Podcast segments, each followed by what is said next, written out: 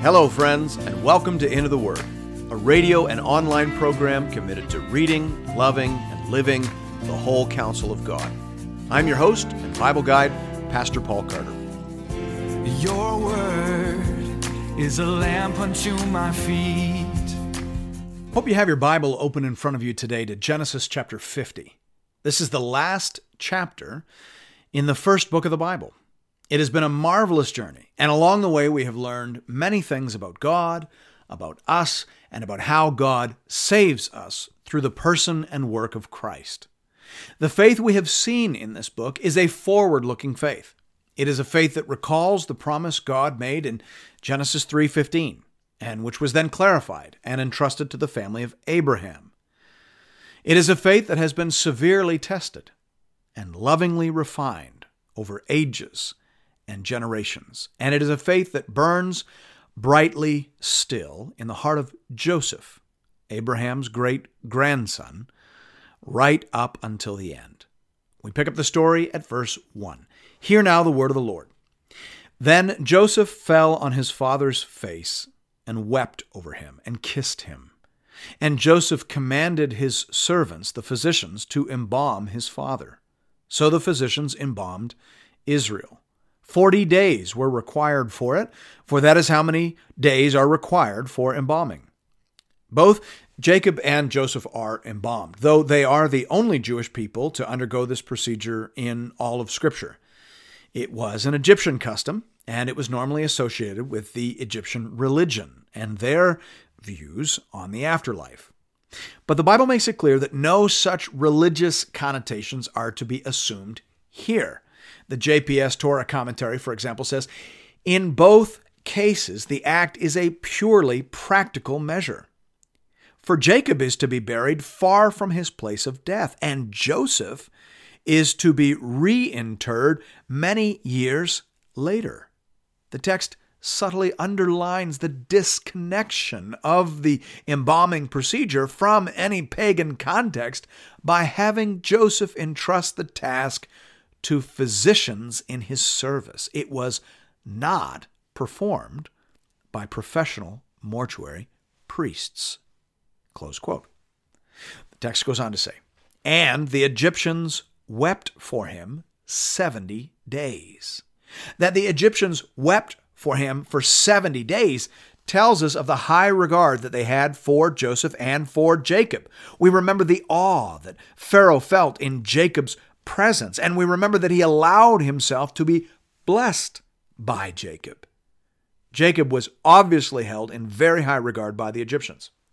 It was Egyptian custom to mourn a Pharaoh for 72 days. So to mourn Jacob for 70 days, just two days less than the maximum permissible, was very significant. Verse 4 says, And when the days of weeping for him were past, Joseph spoke to the household of Pharaoh, saying, If now I have found favor in your eyes, please speak in the ears of Pharaoh, saying, My father made me swear, saying, I am about to die in my tomb that I hewed out for myself. That Hebrew phrase means that I prepared for myself. In the land of Canaan, there shall you bury me. Now, therefore, let me please go up and bury my father, then I will return. And Pharaoh answered, Go up and bury your father as he made you swear. So Joseph went up to bury his father. With him went up all the servants of Pharaoh, the elders of his household, and all the elders of the land of Egypt, as well as all the household of Joseph, his brothers, and his father's household. Only their children, their flocks, and their herds were left in the land of Goshen. And there went up with them both chariots and horsemen. It was a very great company. When they came to the threshing floor of Atad, which is beyond the Jordan, they lamented there with a very great and grievous lamentation, and he made a mourning for his father seven days. When the inhabitants of the land, the Canaanites, saw the mourning on the threshing floor of Atad, they said, This is a grievous mourning by the Egyptians. Therefore, the place was named Abel Mizraim. It is beyond the Jordan. Thus his sons did for him as he had commanded them, for his sons carried him to the land of Canaan and buried him in the cave of the field of Machpelah to the east of Mamre, which Abraham bought with the field from Ephron the Hittite to possess as a burying place. After he had buried his father, Joseph returned to Egypt with his brothers and all who had gone up with him to bury his father. This account of Jacob's funeral procession and burial is filled with interesting insights from the ancient world. The funeral happened in two stages. First, the entire procession, which included Joseph and his brothers and a large contingent of Egyptian dignitaries and even a military escort, stopped at a place called the threshing floor of Atad. Now, historians and archaeologists have not been able to locate this floor, and it is never mentioned again in the Bible. However, there is good reason to think that it was somewhere southwest of Gaza on the shore of the Mediterranean, along the desert road that connected the Egyptian capital with the land of Canaan and beyond that, Asia. The Egyptians maintained a stronghold there, and historians have discovered that this stronghold was also used as a burial ground for high ranking Egyptians. So we don't know where the specific threshing floor was exactly, but we can be reasonably confident about the general region. On this site, a funeral was hosted that included the entire Egyptian entourage. And then from there, after mourning seven days, the family proceeded to their burial cave for a private interment. Many of the Jewish burial rites, even today, mimic or maintain this ancient custom. You've maybe heard of friends or relatives sitting Shiva for seven days. It's a, an ancient custom that was observed all throughout the region. Verse 15 says When Joseph's brothers saw that their father was dead, they said, It may be that Joseph will hate us and pay us back for all the evil that we did to him. So they sent a message to Joseph, saying, Your father gave this command before he died. Say to Joseph, Please forgive the transgression of your brothers and their sin, because they did evil to you. And now please forgive the transgression of the servants of the God of your father. Joseph wept when they spoke to him. His brothers also came and fell down before him and said, Behold, we are your servants. But Joseph said to them, Do not fear, for am I in the place of God? As for you, you meant evil against me, but God meant it for good, to bring it about that many people should be kept alive as they are today. So do not fear. I will provide for you and your little ones. Thus he comforted them and spoke kindly to them. Joseph's brothers think that now that Jacob is dead, Joseph will finally seek his revenge after treating them kindly for 17 years. They, they think it might have all been a ruse intended to deceive their father.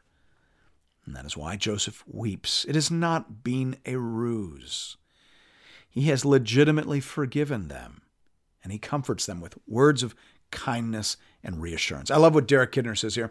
He says each sentence of his threefold reply is a pinnacle of Old Testament and New Testament faith.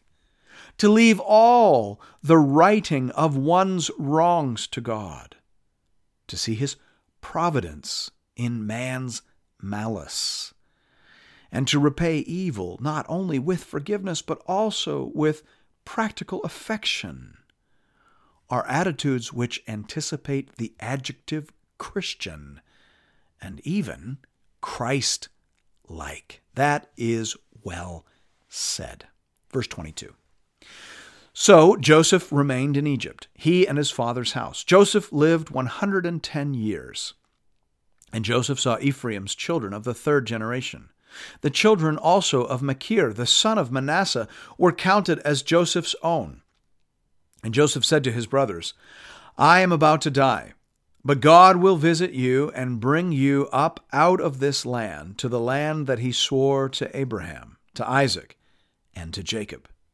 Then Joseph made the sons of Israel swear, saying, God will surely visit you, and you shall carry up my bones from here. So Joseph died, being 110 years old. They embalmed him, and he was put in a coffin in Egypt.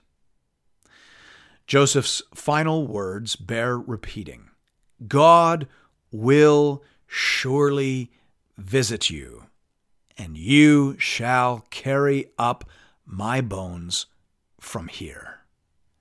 God will come. God will deliver us, and we will go home. That is biblical faith in a nutshell. That is a faith that reaches all the way back to the Garden of Eden, all the way back to Genesis 3:15. That is what it looks like to believe in the promises of God. Because Old Testament and New, this is the word of the Lord. Thanks be to God. And thank you for listening to Into the Word. If the book of Genesis was your first experience with us here at Into the Word and you would like to know more about our support programs and other episodes, you can find all of that information over at our website, www.intotheword.ca. You can also find us on Facebook, where we post daily encouragements from all four readings in the RMM Bible Reading Plan. Until then, may God bless you and keep you. May the Lord lift up the light of his countenance to shine upon you and be gracious unto you and give you peace. Amen. Go in peace.